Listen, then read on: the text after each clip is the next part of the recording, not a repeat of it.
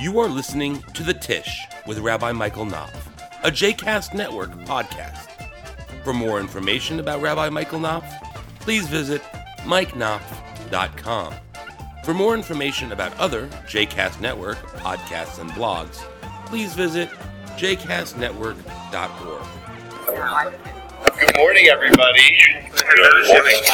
Man, the Shevetz one. Uh, it's uh, it's so nice to to see everybody this morning to be able to have uh, some coffee and some donuts. Do thank you to the men's club for sponsoring this, uh, and uh, we may in a few minutes um, have a, a, few of the minyanaires come in and join us. But um, um, first of all, I, I, just kind of wanted an opportunity to uh, um, to get to schmooze and interact with the with, with, with you all. So I'm, I'm glad to have that opportunity.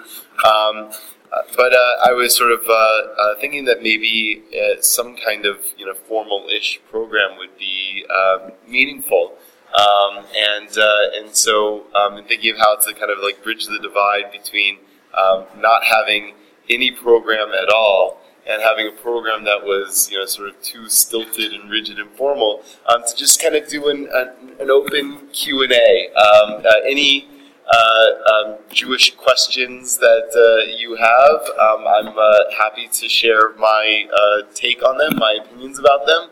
Um, sometimes they might be um, uh, a little idiosyncratic. Um, uh, and also, any question I think is fair game, um, except for synagogue administration. so those questions you can direct to Ben Lewis uh, president at bethelrichmond.org.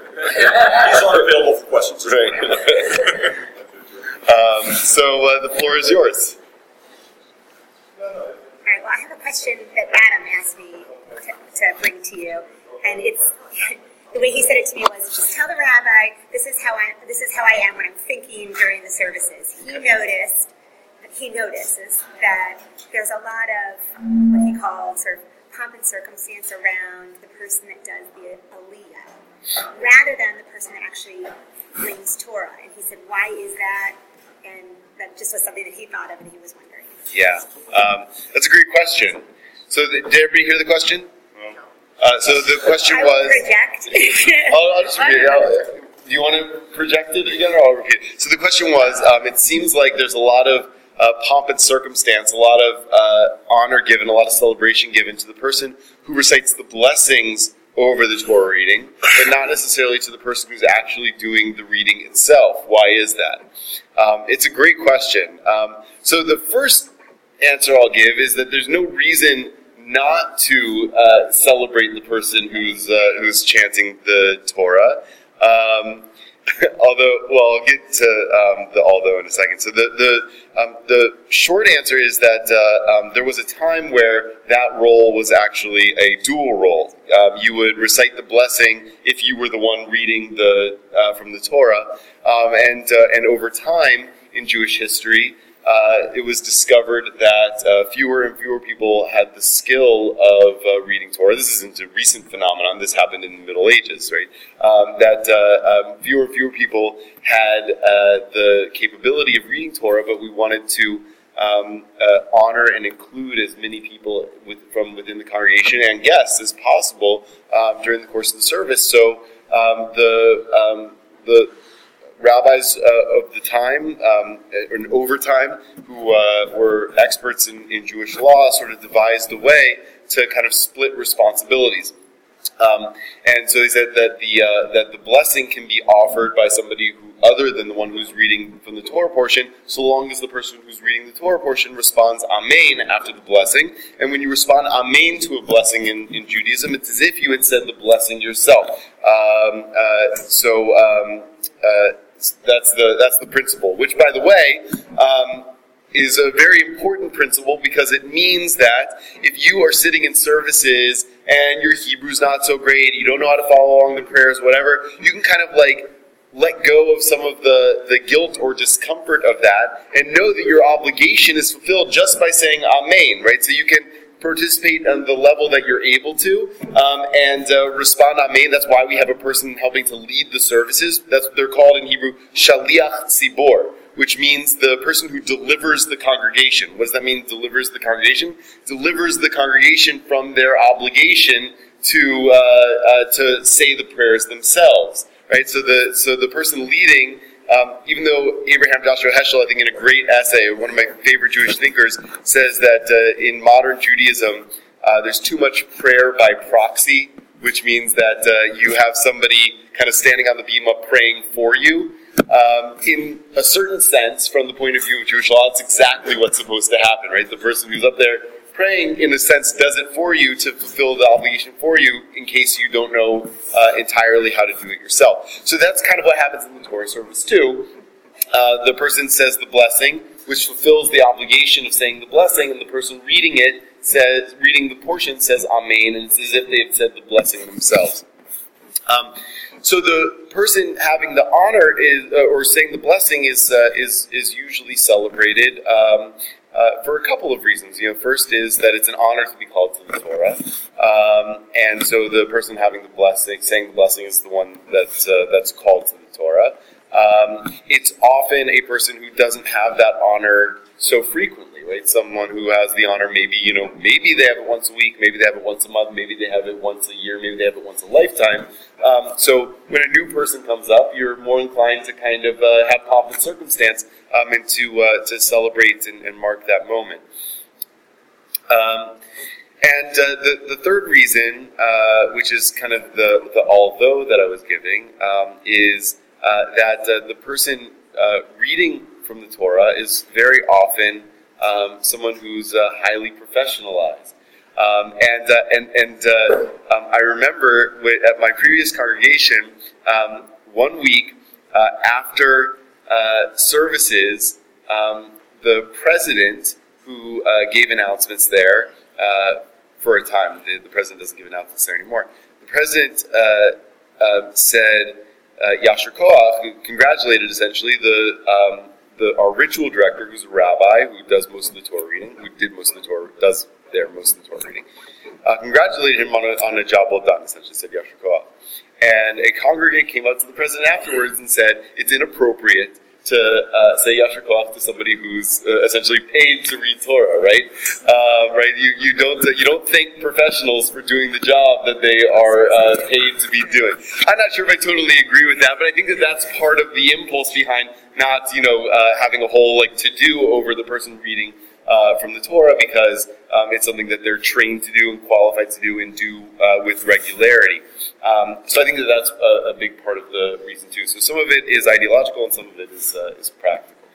I would like pomp and circumstance for my work when I do uh, at, work. You know, yeah. that's that's true. This, program, they have uh, Right, that's that's right. Um, uh, Congratulations, we haven't fired you this, right, this. Right, right, uh, uh, no, I, I, think that, listen, I think that that's a, a fair point, and I think that, uh, um, you know, uh, there is not enough, um, you know, especially in, in, in, I mean, I say this, you know, uh, with a little bit of bias about it, but in, in Jewish professional life, um, the work that, um, that Jewish professionals do, and the work that professionals do in other fields is often, you know, thankless work. Um, and, uh, and, and I and I think that, in my opinion, it's not inappropriate to uh, to, to thank and congratulate somebody for a job well done if they've done a job well done.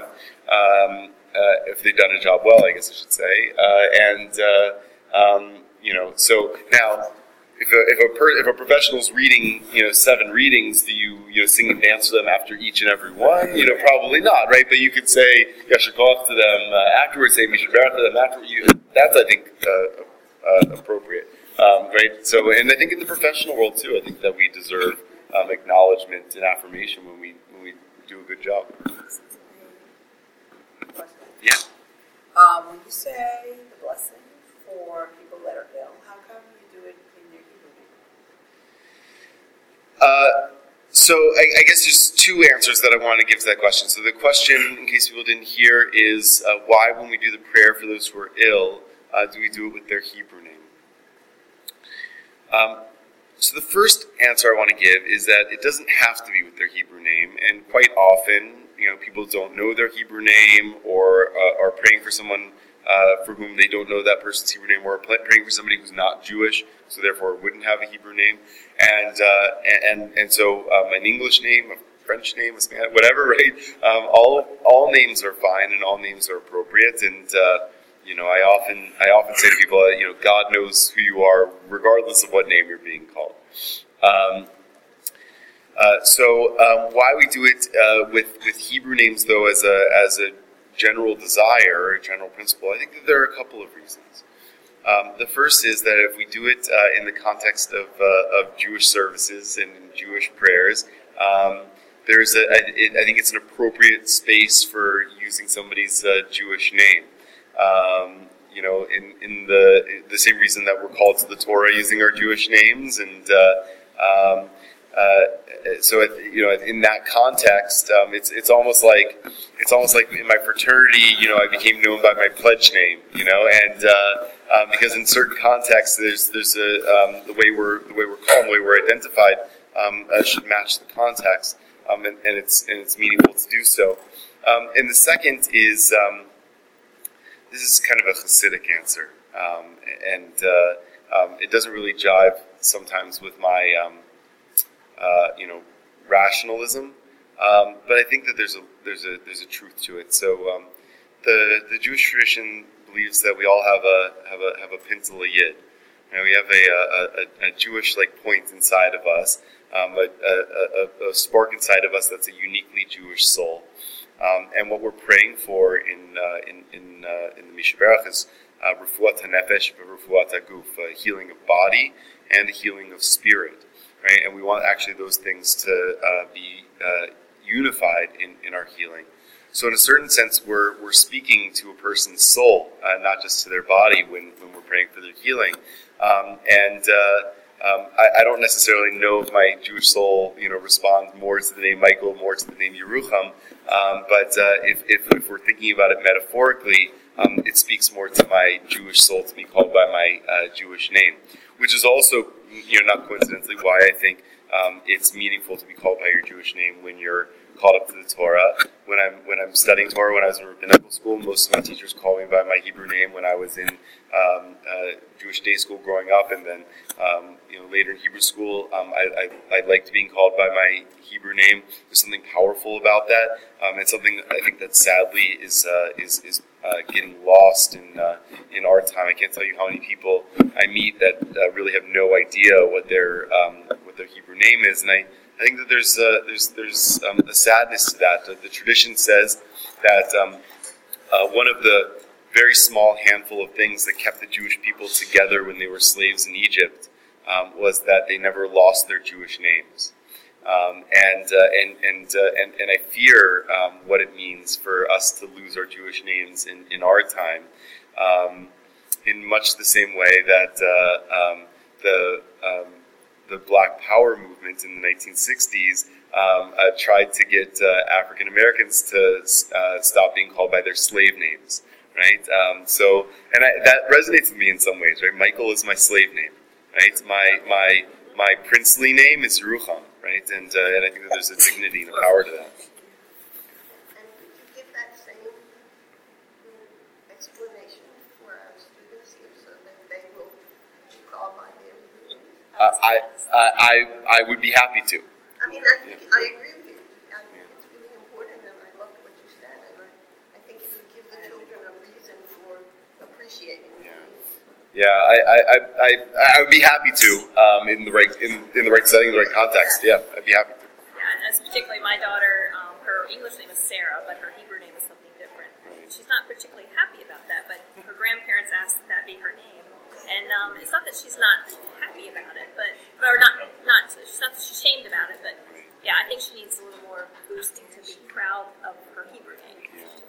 Yeah, I, I, I, I, hear that. I agree with that. And, and um, it's true, right? I mean, you know, um, I think most people um, are challenged by elements themselves that make them feel um, really different or other, right? Especially young, especially children. Um, you know, there's a there's a strong impulse to kind of, you know, in, in a lot of ways want to be like everybody else. Um, and so when you're called by a strange sounding name, uh, it uh, you know, it, it, it, makes it very difficult.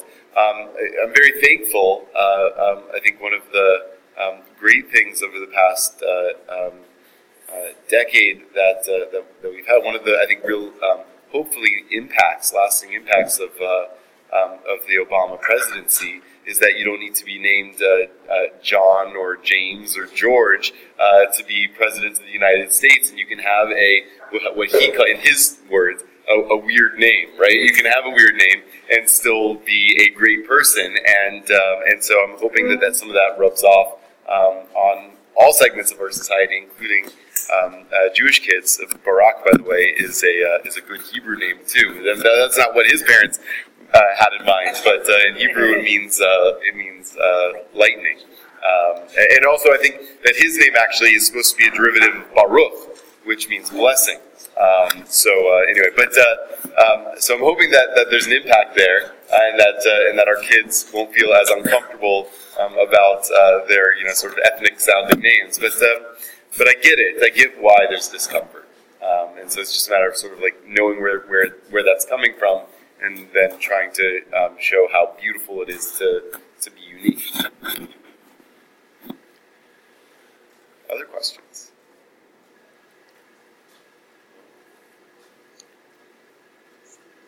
Every day in the uh, in the news, we see more and more instances where shops are being vandalized, shops are being targeted with graffiti. Europe, it's a thousand times worse than it is in the states right now what do you think as a community we should do for the greater Jewish community, and what do you think there's anything that we should be doing as a community for ourselves, knowing that that real possibility could occur here? So the the question was about the um, the apparent rise of anti-Semitism uh, in recent uh, in recent days and months. Um, so I was actually just listening on the radio um, to a report about uh, European anti-Semitism, uh, and it and it turns out that um, despite the, um, the, the seeming and somewhat alarming rise in uh, in anti-Semitism in Europe, um, it it, uh, it, it turns out that over the past decade, um, anti-Semitic incidents have actually decreased across Europe. Um, uh, in, in recent days, it seems like there's been a flare up, um, but uh, it's unclear at the moment whether the flare up is actually a flare up or a um, uh, or, or, or just more televised. And so it's a, it's it's important to watch. Although although any incidents of anti-Semitism are extremely troubling. Um, just uh, the other day in Philadelphia, um, a, uh, a, a, kosher butcher was uh, was was vandalized with uh, anti-Semitic graffiti. Um, so I think that there's um, th- there's really a few things that that we can do. Um, the first is to be vigilant. Um, to, uh, to, to note when anti-Semitic incidents occur, and to do what we can to uh, to denounce and speak out against them, to continue um, uh, uh, pushing our represented uh, our, our, representatives, our elected officials, to uh, to denounce attacks when they occur, um, to make sure that that that any incidents that do occur are um, are are isolated incidents by isolated people and not part of um, larger cultural groundswells. Um, and so I think that, that by and large, that's what we see are sort of isolated incidents by isolated isolated individuals um, uh, who are who are acting. You know, this, which is very different um, uh, than much of the rest of Jewish history, right? Where anti-Semitic incidents were not isolated incidents by isolated individuals, but were um, perpetrated as uh, as sanctioned acts of the state, right? Um, so you know, pogroms in in Europe were um, were, were orchestrated by the state, right? Nazism was orchestrated by the state. Um, uh, so, it, for the most part, anti-Semitism that that exists uh, in America and in Europe and in, and in other areas of the world today um, um is, uh, is, is is of a much different uh, character for that reason. Yeah state involvement. There are two developments in Germany, of all places, uh, where any reference to Nazism was by law forbidden. Right. There's now being built a museum to the Nazi history of reading, and a, a publisher in Germany is now going to publish Mein Kampf. Um, so I hadn't heard about those things, um, so I, I can't really comment on them or not. Um, um, although um, uh, I think that actually, um, uh, uh, what I'm going to say, this is one of the idiosyncratic things that uh, that, that Rabbi Knopf is going to say. So I, I was assigned uh, Mein Kampf uh, in college in a, in a political theory class, and I'm glad that I was. Because I think it's an important book for everybody to read because um, what you see in that book is that um, uh, many of the um, attempts in our culture to link one political movement or another with Nazism um, are um, are not only uh, a, a, a failure of the collective conversation, but an insult to the memory of the Jews and others who perished in the Holocaust. Because by reading Mein Kampf, you know very clearly that uh, that that, uh, um, that, that Hitler's intentions from the beginning of his political career were very explicit and very clear. And he made uh, uh no, he had no guile about what uh, his vision for Germany was in his rise uh, in, in, political leadership. Um, and so I think that, that, that for at least that reason, um, it's, it's important to, to sort of be aware of um, of, of what he talks about in Mein Kampf. It's also um, uh, important because um, if, if, if what you want if, if you want to be able to um, uh, refute the perverse arguments of, uh, of, of, the most uh, rabid anti-Semites, um, then you need to know what the arguments are, and uh, um, um, and so uh, that that's a case study. but just to the point about Germany, so um, uh, today, um, uh, tens of thousands of German Jews and sympathetic non Jews in Germany are going to be uh, rallying at the Brandenburg Gate in support of the Jewish community and uh, in support of Israel. And the Chancellor of Germany is going to be speaking at that rally. Right? So, so even though there may be disturbing developments, um, uh, you see that the, that, the, um, that the tenor of the culture in Western Europe and in America um, is very different today than it was a generation ago, two generations ago, um, and certainly in earlier periods of Jewish history. Right, so, such a thing would have been unthinkable. Um, uh, so I, I, think that that's important to not be uh, to not to um, to refute anti-Semitism, to object to anti-Semitism, to combat anti-Semitism when we see it, but also at the same time to not be overly alarmist about it. Um, because uh, the, the era in which we live is just a different era than previous uh, eras of Jewish history. So I think that that's important. Um, it's important, though, to, um, uh, to, to keep our eye, I think, on uh, on the news. Um, there are organizations that are on the ground in Europe that are, are working to support, defend, and sustain the Jewish community in Europe. So there's a big debate happening now you know, is this the end of European Jewry, right? Should, should, uh, is the seeming rise of anti-Semitism in Europe a sign that Jews should get out of Europe altogether and just be done with it? Um, and of course, you know, uh, places like Israel are, are, very strongly making that argument. So it encourages Aliyah. Um, but I'm not so sure. I mean, there, has been um, very wonderful developed, developments among European uh, Judaism over the over the last uh, decade or two. Um, not the least of which is this year, my rabbinical school, the Ziegler School of Rabbinic Studies, opened up a conservative movement rabbinical school in Germany. Um, of all places, uh, that's meant to train European rabbis to serve European Jewish communities, um, and I think that that's an amazing thing. So, um, so in, in, in, my view, uh, the answer is not let's get all the Jews out of Europe but let's uh, help to create stronger European Jewish communities that will, um, I think, in turn help uh, um, push a Europe that is um, more um, uh, uh, sympathetic to um, uh, to the to the needs and concerns of the Jewish community. Know that uh, that anti-Semitism is um, very deeply rooted, especially in European culture uh, and has been for a very long time. So it's going to take a lot of time to turn people's hearts.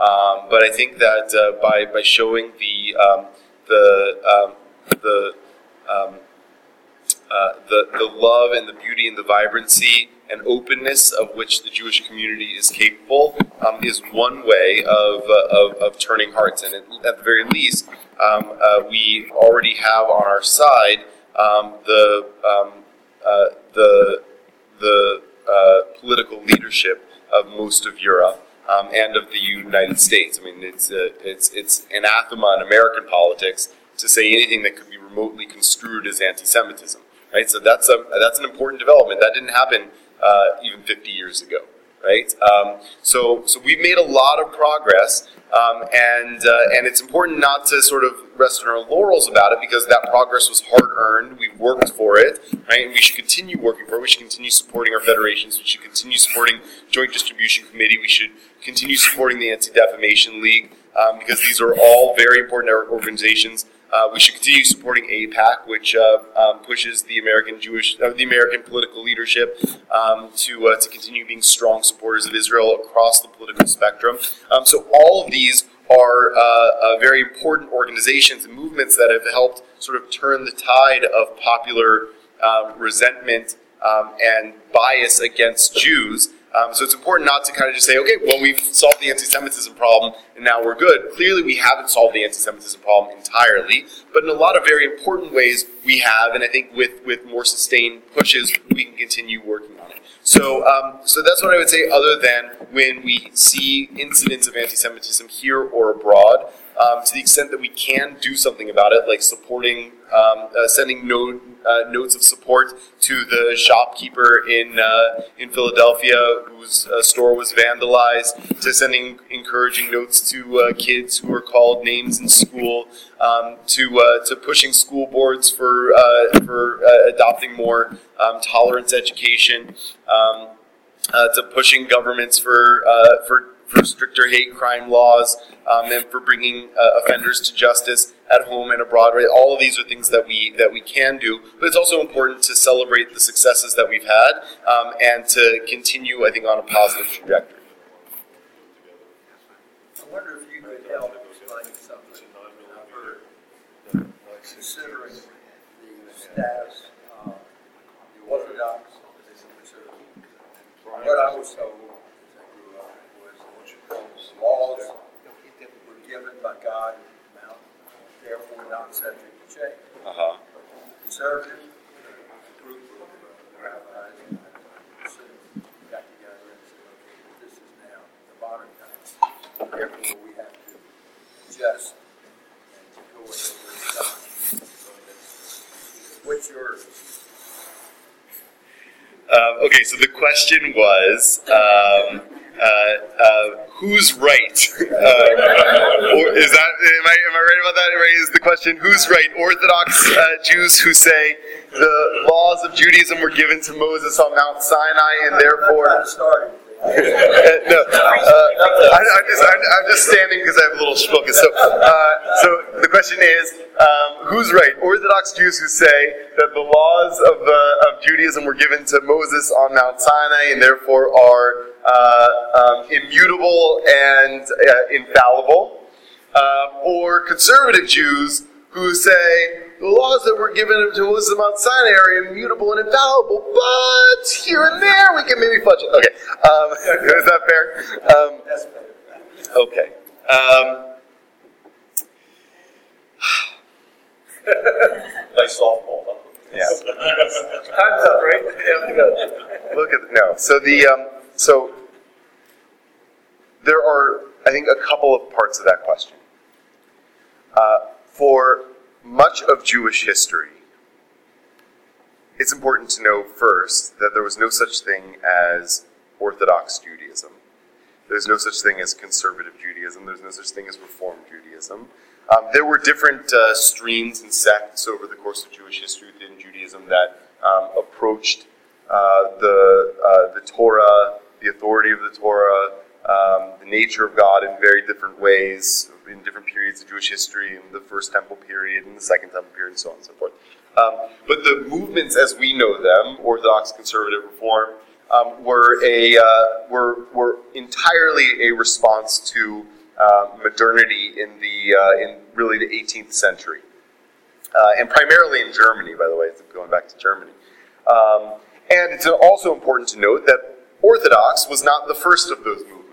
Okay, so uh, there was what we might call traditional Judaism in traditional Jewish communities, which was by and large not ideological, not self aware, not self conscious, in, in, in the way that a movement is ideological and self aware and self conscious, that has a particular uh, a set of values and a, and, and a very conscious approach. Right? Traditional Judaism um, just kind of was a li- living, breathing of uh, uh, community. So the, Judaism. was just Judaism, exactly. Right? It was Tevye, right? So that's um, that's what it was. So um, so the first ideological movement was Reform Judaism.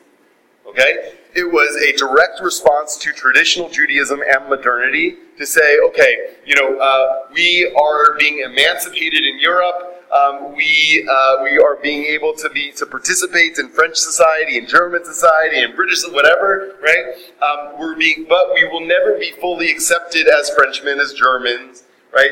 Um, if we don't look and act and talk uh, and think in some ways like our neighbors do. So Reform Judaism was an attempt to reform Judaism, to make Judaism a little bit more like, uh, uh, at least on the surface, like Protestant Christianity, right? Like German Protestant Christianity. Um, and the ideology that informed that um, was uh, was based on a, an emerging field of uh, uh, biblical scholarship, which is now known as higher criticism.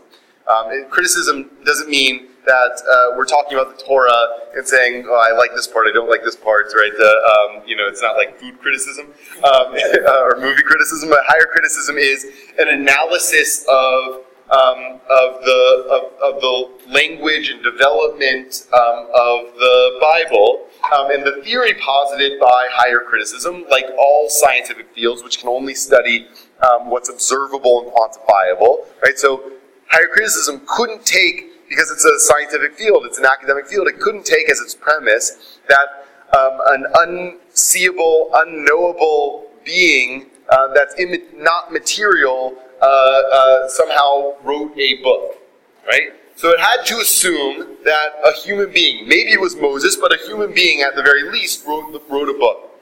And the higher critics went a little bit further than that. They looked at the text and they said that actually it looks like several people wrote this book.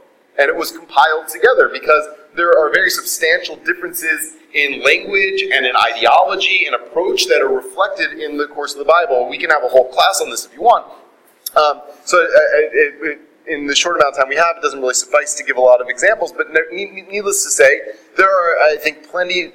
Of, there's plenty of good evidence that they came up with to suggest that the Torah is actually a composite work of multiple different authors. So, part of the um, uh, uh, academic work that uh, that that gave um, influence to the early Reform thinkers led them to believe, okay, the Torah is a composite text put together by human beings Jewish history and Jewish tradition then is a, um, a, a, uh, a, human creation, right?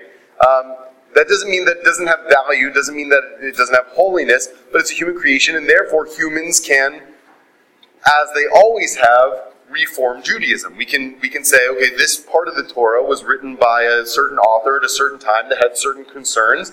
Um, but we don't have those same concerns today, right? So the, one of the classic ones is um, the author that, uh, that that put the ban on, on pork in the in the Bible was concerned um, about proper um, uh, cooking methods of pork. Right? We don't have the same concerns in the modern period because we know how to cook pork properly and not get people sick.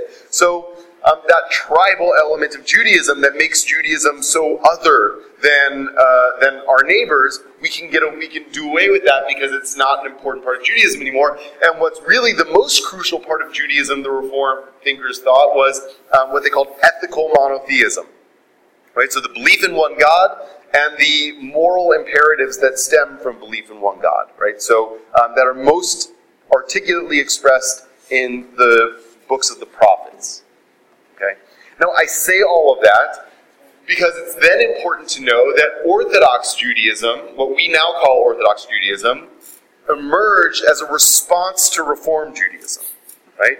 That said, okay, we have this group of people that is saying it's possible to reform Judaism. And we're going to take the stance that says it is not possible to reform Judaism. It is against Judaism to reform Judaism. As the Chatam Sofer said, uh, Hachadash Asur min HaTorah, right? New things are forbidden from the Torah, right? So, so they took an ideological stance that said, basically, it, which was designed to stand in opposition to reform Judaism. To say that uh, the Torah was written by God and is therefore immutable and uh, infallible. Um, the first premise had been generally assumed by uh, Jews throughout history because there hadn't been really an academic study of text uh, up till that point of Jewish history. The second thing actually was not always agreed upon uh, by Jews throughout history, that it was uh, immutable and infallible. Um, there is uh, plenty of conversation in the Talmud and, uh, and late, late ancient and early medieval um, legal literature that, that, that uh, suggests that um, that the Torah was not viewed as infallible. Right? There are plenty of things. So a, a classic example of this is that the Torah says that debts are supposed to be absolved in the sabbatical year.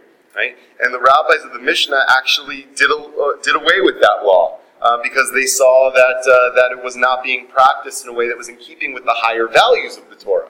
Right? So they said, how can it be? Right? So how can it be if the Torah is infallible? Right? And is an infallible text by an infallible God, that a principle of it would not be applied in the right way and would actually violate other principles in the Torah. It couldn't be, right? But the rabbis of the Mishnah were very comfortable changing uh, quite radically that, uh, that, that law in the Torah. So the premise of the Orthodox response to reform was a choice, right? It wasn't it wasn't like this is very clear from the Jewish tradition, but it was a, an ideological response. There certainly were voices in the Jewish tradition that had said um, not only does the Torah come from God, but nothing can be changed. There certainly were voices that said that, but by and large, that's not the thrust of the Jewish tradition the, um, the, there's an, uh, an evolving understanding of, uh, of the Torah's laws over time. Sometimes laws fell out of practice. Sometimes laws were um, consciously changed. Um, sometimes, uh, sometimes there's a combination of those things. Sometimes new practices developed that became crystallized into law. Simchat Torah is a good example of that, right? Simchat Torah is not talked about in the Torah, but eventually the practice of Simchat Torah became so popular as a custom, it became crystallized into law. Um, and even the Orthodox today celebrate Simchat Torah, right? Um, they have bar and bat mitzvah celebrations, even though that's nowhere to be found in the Torah, right? So, um, uh, so there, there's plenty within the Jewish tradition that that demonstrates, um, uh, even uh, from the most traditional perspective, that, uh, that Judaism uh, changed and evolved over time. But the Orthodox position, from an ideological standpoint, in standing in contrast to reform, was you can't reform Judaism. Okay? The conservative movement was also, in a lot of senses, an outgrowth of, um, of the reform movement. Okay? Because the conservative movement um, was a uh, was was uh, from an ideological perspective very much aligned with the reform movement, saying that um, Judaism is a, um, a, a, a, human creation. The Torah is a human creation. Um, the, the academic research very has very strong evidence for this. Um, it's a historical phenomenon. That's why conservative Judaism, before it was called conservative, was called positive historical Judaism. Okay, so positive historical Judaism means that uh, Judaism is a historical phenomenon, right? Which means that in history it was created by human beings and developed over time, right? Which, if you look at Jewish history, that's how it happened. It, it, it developed over time. You, whether or not it was created by human beings is a matter of debate. You can't really prove it one way or another. It's a prem- it's a first premise of, uh, of academic research, right? So either you believe that God dropped the Torah from the sky or you don't. Um, if you do believe that God dropped the Torah from the sky, you have to still account for some of the things that the academics pointed out in the Torah, which is that it looks like there's different authors. But anyway, so the but the earliest founders of the conservative movement were basically aligned with the reform movement in, in that point of view, right? The Torah was uh, um, uh, written by human beings, maybe inspired by the divine, but written by human beings. That Judaism developed over time. Um, where they differed from the reform movement was that uh, they weren't so um, uh, uh, they weren't so sure that uh, the um, that the that the tribal elements of Judaism, as the Reform movement, early Reform movement called them, the um, the um, uniquely Jewish components of the Jewish tradition um, were so disposable, right? Um, and uh, uh, so um, so they said, you know, uh, keeping kosher. Maybe it's the case that the authors of the Torah uh, uh, were concerned about trichinosis, right? Maybe they weren't. In, in any event, um, is it an affront to um, a, uh, an ethical monotheism to be kosher? No. Right? Is it worthwhile? Is it valuable for Jews to continue keeping kosher? Yes. Right? So the approach of conservative Judaism developed to uh, that's why that's why the name makes sense, even though it may make less sense today. And there's often talk about changing the name conservative, but conservative was a response to reform in saying that we should, wherever possible, conserve traditional Judaism. Right? Some places it's important and valuable and worthwhile to make changes, as has always happened in the Jewish tradition. Um, and, uh, and in a modern period where there's rapid change and, a, and radically changing society in ways that the uh, ancient and medieval uh, leaders of the Jewish community could never have predicted or seen. There are important things to uh, to adapt or, or shift or uh, um, or even in some cases very strongly change in the Jewish tradition in order to make them um, in order to continue making the tradition relevant and responsive to the needs of the time. So sometimes there are things that, that need to uh, very radically change, but by and large, we're going to conserve traditional Judaism wherever and whenever possible. Right? So that's so so that's the approach of, uh, of conservative Judaism.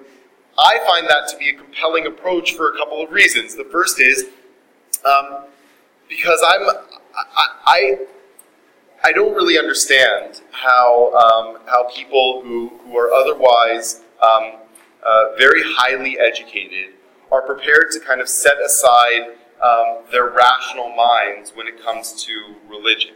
And I was never really prepared to do that. Right? So, so uh, the, the, the notion, the findings of higher criticism of, uh, of, of the Bible and um, the, the, the studies of the historical development of Judaism, I found personally very compelling um, because well, I mean, I was a history major in college. I like science, right? I, I, I, I find um, I find those approaches to studying the phenomena of our world to be compelling approaches, and I'm not prepared to say, okay, those approaches um, are valuable and true in every other area of human existence except for religion.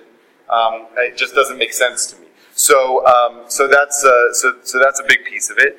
Um, the other is um, I have uh, I, I, despite that um, I, I think that uh, the Jewish tradition is um, as as received um, and as transmitted over the millennia um, is by and large beautiful, wise, um, and, uh, and, and relevant even in our time.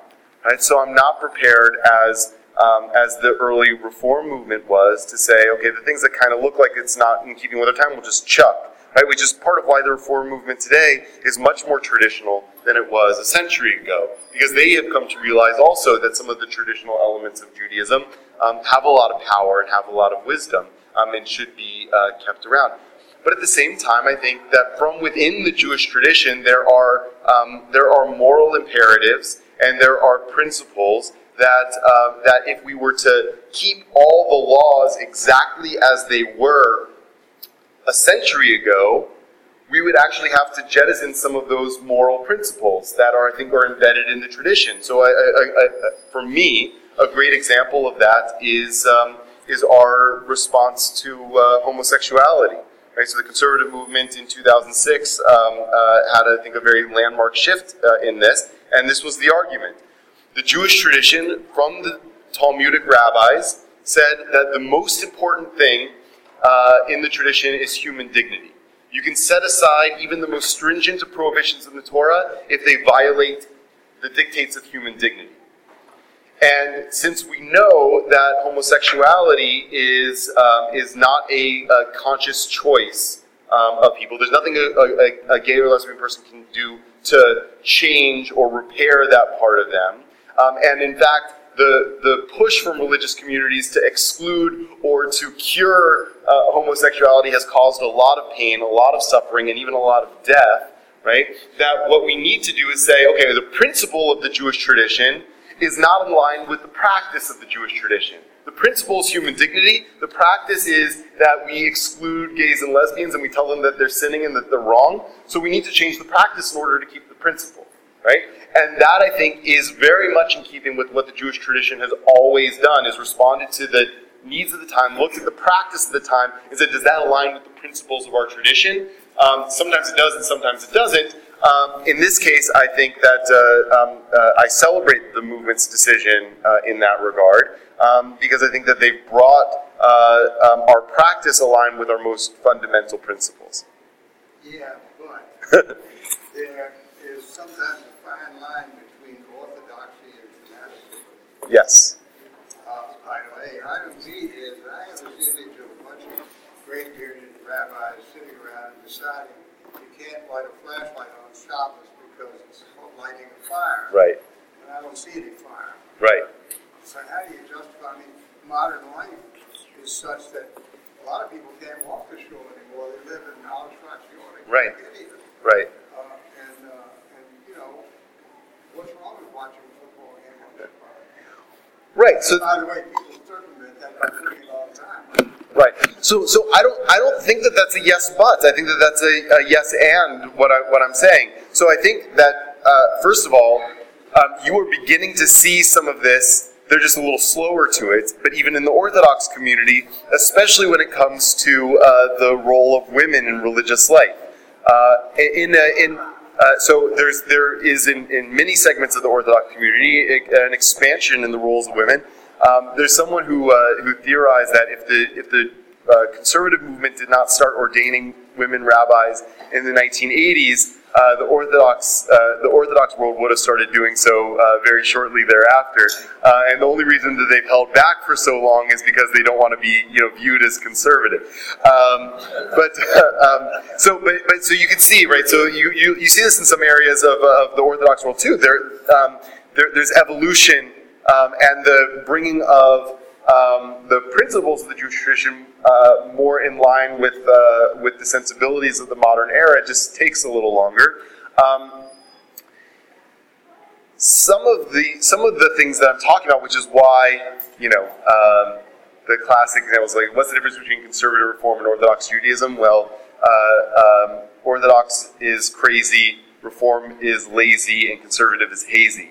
Um, and uh, um, and so there so there is um, a lot of a, a lot of room for debate and a lot of gray area in this uh, uh, in this approach of the conservative movement. So when I say you know that uh, that uh, that uh, do the principles of our tradition align with the practice? Well, it can be very clear what the practice is or, or has been as we've received it. But the question of does the principle align with it is a complicated one, right? So for some people in the conservative movement, the principle of, um, of people being able to come to synagogue on Shabbat um, is more important than the practice of uh, not driving on Shabbat. And so, therefore, in the 1950s, there was a, a position advanced in the move, in the conservative movement saying that uh, you're, the coming to synagogue is more important than uh, than the prohibition on driving. So we're going to, for the purposes of driving to synagogue, uh, allow people to drive. Um, but there are others who, who I think, on, on, I think on valid grounds, disagreed with that, saying that there's actually another principle at play here, which is the sanctity of the Sabbath, right? And uh, and that may be an overriding principle then coming together in community, and so therefore the practice aligns very well with the sanctity of the Sabbath. So it's a it's a complicated, it's a gray area, which is for me. Um, I think I appreciate that, right? That there's that there's not, um, and I think that that is true in the Jewish tradition, broadly speaking. That, that the tradition has very rarely been very definitive in black and white on uh, on on most issues, right? I talked about this on Shabbat. That if you look in our classic literature, they're filled with debate and conversation on every issue under the sun. Um, and I think that that's part of why I'm, I do not gravitate to orthodoxy is that uh, I, I don't see in our tradition a propensity for clear and easy answers. I think that there's uh, supposed to be a lot of room for debate and conversation. Gary. It's just Gary had his hand up for a little I while. know, can I add, just Yeah, make a sure. comment to what you just said? The argument about what, how dare you not let me drive on Shabbat is a mean spirited argument. Because for those people who keeping Shabbat is important, they would live near their synagogue. They would choose to buy a home near their synagogue and not simply say, I live here, how dare you now say I can't commute to my synagogue? the decision process of where they choose to live, Shabbat would have been a strong consideration for that. But I think just to comment on that, in keeping with what you were saying, I might go to dinner all night, so if I don't, if it makes sense, but understand. But if you focus back on the, the understanding of practice and so forth, when these laws and systems were created, life is a lot simpler back then. We- We're in a much different era, it's much more complex. I- I'm- I'm bringing- Which, which, so, so then, right, so how do you say turning on a flashlight is in, how do you say what Jewish laws that would fall in line with? So the, the, the, the, the, the, the, the, the poskim, the, the rabbis who make these decisions in their communities are generally extremely well educated both in the scientific world as well as the, the Torah world. So they know, well, what was the tradition? What was the, the, the root origins of why we're doing certain things?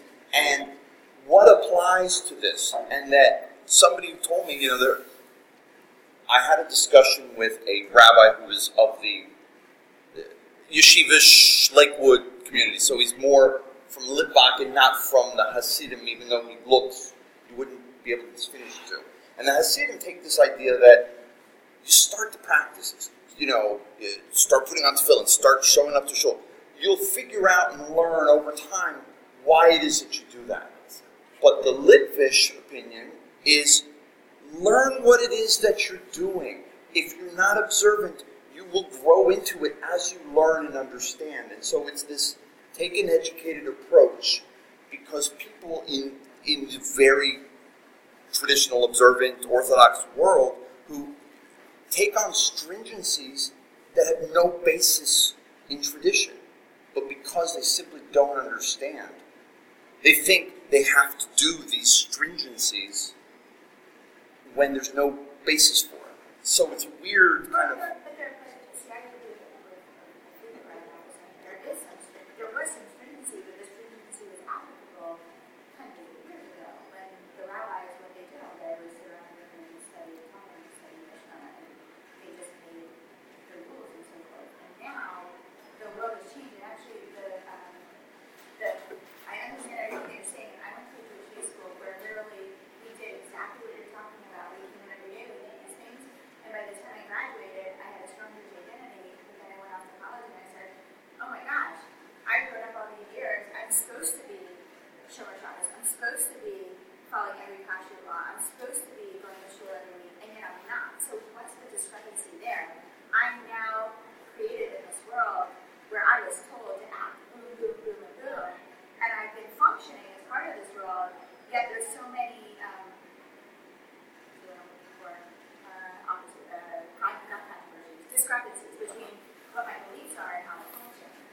And, and, and that for me was a huge challenge, and also in my adult years was a huge coming of age of saying, what is the foundation for everything that I'm doing, period?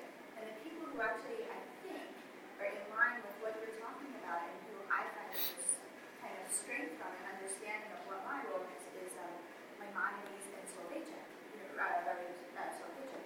And both of them have that, I think, I think he's lit, or is this- he's lit, Sol, yeah, Soloveitchik yeah, live he was a brisker, yeah. Brisker, yeah. So he's kind of in line with what you're talking about, and I think um, those. I think it's actually the more I think about it, the more modern day philosophers who give us more of a sense of where we fit into this world compared to some of the older, um, the Torah and so forth, and the practices of the.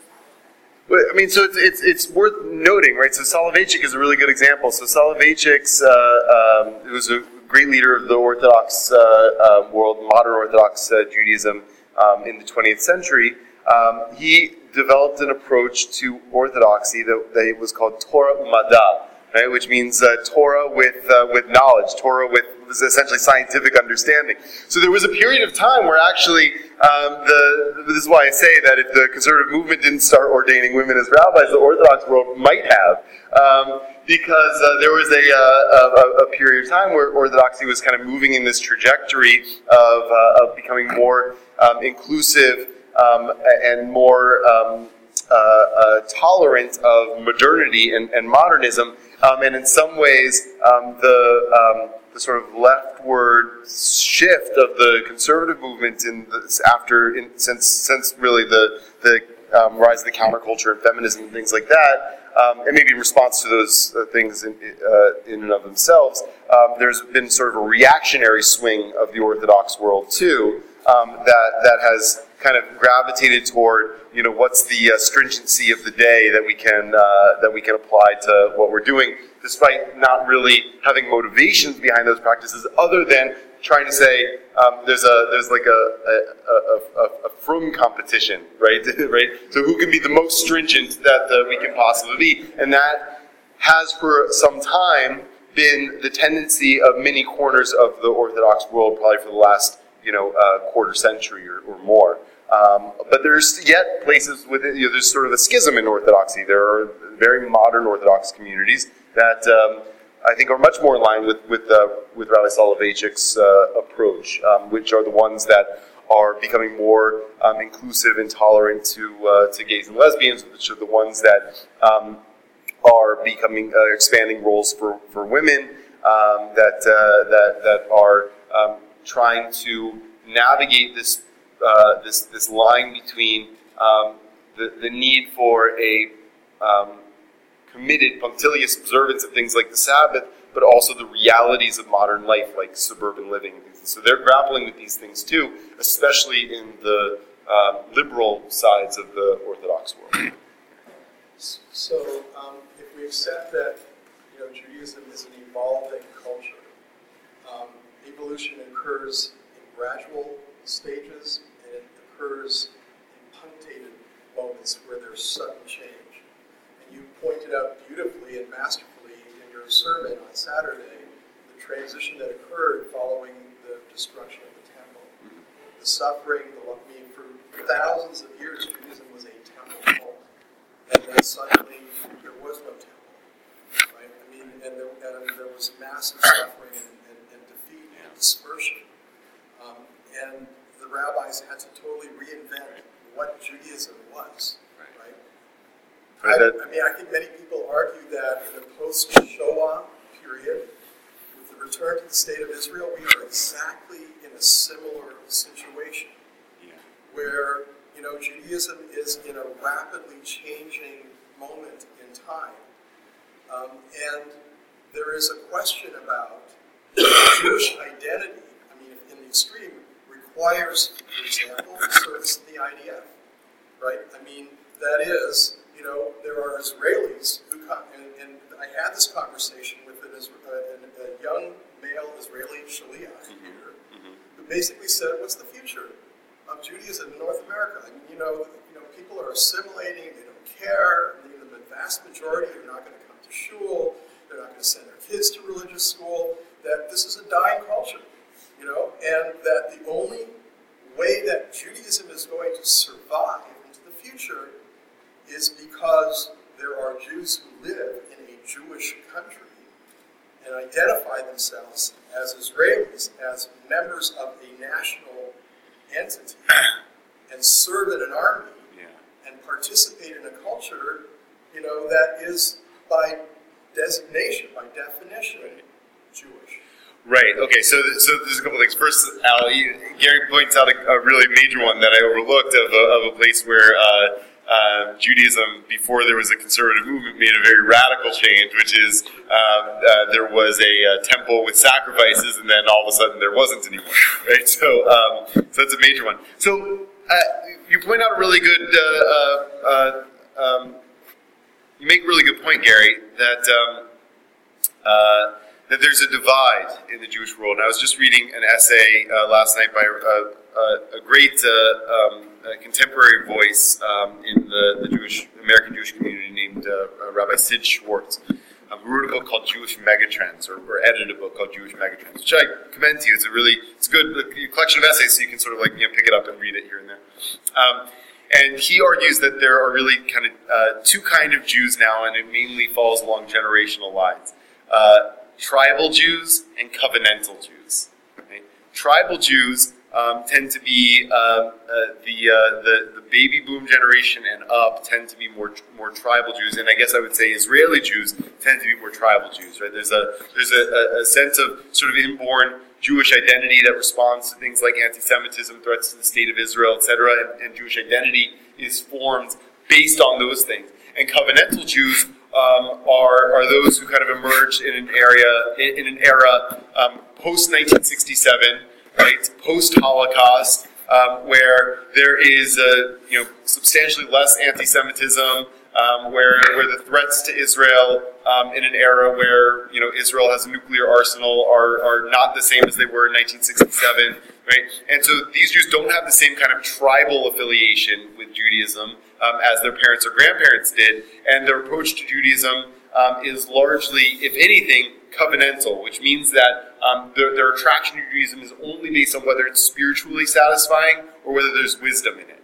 right? And so um, covenantal Jews, and those of us, even if we're mainly tribal Jews who have a covenantal sort of sensibility, and in America, I think a lot of us do, um, don't really understand Israeli Jews in, in a lot of ways because um, those Israeli Jews who say that I'm Jewish enough just by living in Israel, just by being born Jewish parents, and just by serving in the army, we would say that by all the metrics that we understand to determine like how Jewish somebody is, you don't really, you're like off the map, right? You're what, if it weren't for the fact that you're living in Israel, we would call you a Lux Jew, right? We would call you Not even that. So, um, um, Hummus and pita Jew.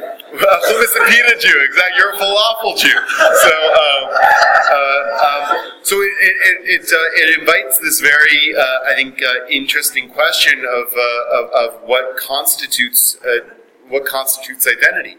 Um, and uh, and one of the I think um, so part of the issue, by the way, um, is you know how we study and how we ask the question, right? So, um, so how do you how do you um, you know because in order to kind of study how people see Jewish identity, you have to think of how you want to phrase the questions that you're asking about what constitutes Jewish identity. So, most demographic studies have looked at this issue of Jewish identity on a number of levels. Right? So, the question of Jewish identity is: Do you marry Jews?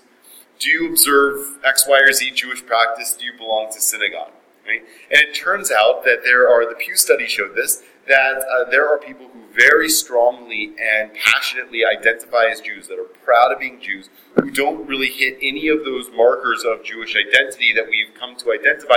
So now the question that places like uh, organizations like CLAL, which is trying to do a different kind of study of the American Jewish community, we're trying to ask is um, not how Jewish are you, but how do you do Jewish, right? How how significant is uh, is uh, uh, or how meaningful is Judaism in your life, and how do you measure the meaning of Judaism in your life? So that I think is actually a better question um, than uh, than how Jewish are you, because if you if you ask the question of how Jewish are you, then you get this divide. Okay, well, I think that you're Jewish enough if you are if you live in Israel and join the army. Well, I disagree. I think you're not Jewish enough if you don't light Shabbos candles, right?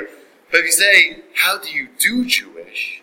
Then you take as a given when a person says, I'm proud to be a Jew and I strongly identify as a Jew, that they're telling the truth when they say that. And you're honoring the fact that they say that.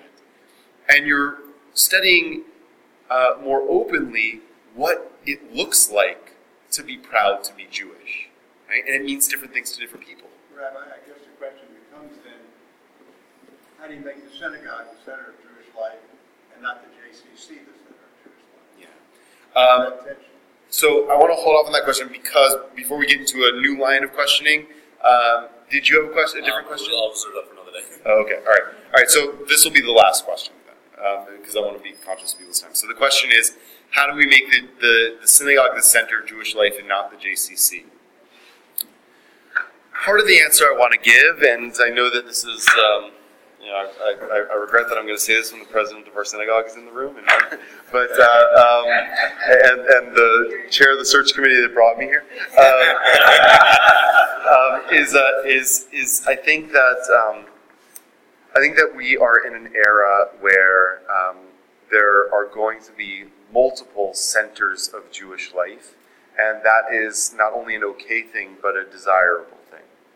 Um, because we can actually, there was a period of time where um, it was um, by default and by design that the synagogue was going to be the center of Jewish life, in part because um, uh, uh, uh, the synagogue, Judaism, was sort of like the civil religion of American Jews, and it was um, part of the cultural environment to be in, involved in a civil religion and to be a religious community. Right? You couldn't be a respectable member of society um, unless you belonged to a religious organization, a church or something like that.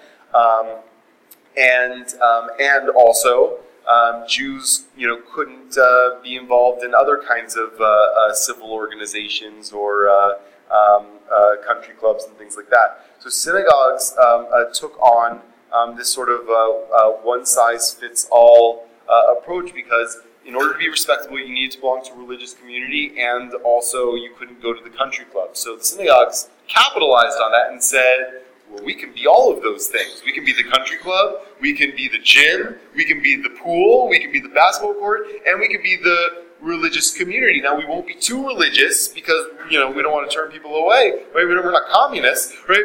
But, um, uh, but uh, um, so there's been a sea change uh, in, in uh, American society since then. You don't have to belong to a church to be a respectable member of society anymore. You might need to belong to a church or something or something like that to become president, but that's basically it.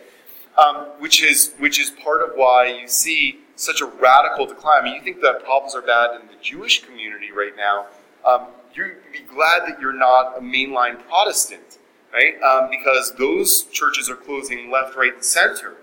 Um, so I think that, um, that the, the notion that today we can have multiple centers of Jewish life is a good thing because it means that JCCs can focus on the business of being JCCs, um, which they do very well, right? Communal programming, gym, pool, that's great. They should do it, and we should support them because I, I like their gym. They have the TVs on the uh, on the treadmill. That's great. I don't want my synagogue to be that.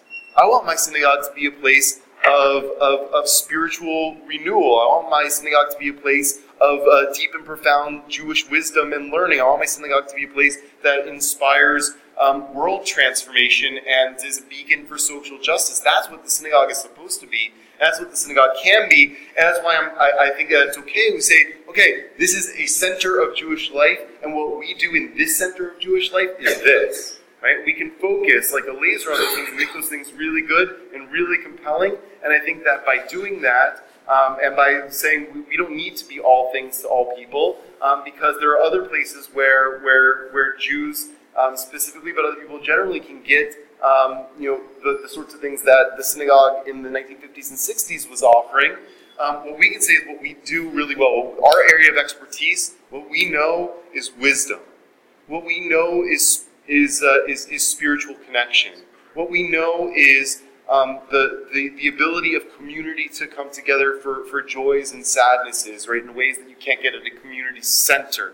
In some ways you can, but there's a there's a unique way that a synagogue does that work, right? And um, and and that uh, that uh, the synagogue as a religious center can provide um, religious guidance and inspiration for um, for social justice and world repair, and that's what we can do, and that's what we should be doing. And so if we like put aside, you know, our desire to like have everybody come and use our pool, and say we're going to focus on the things that we know how to do and should be doing and can do really well, um, that I think is, uh, it may not make the synagogue the center, the center of Jewish life anymore, but I think it's a recipe for synagogues um, like ours flourishing in ways that they've struggled to over the past couple of decades because um, there hasn't been enough responsiveness to this changed reality.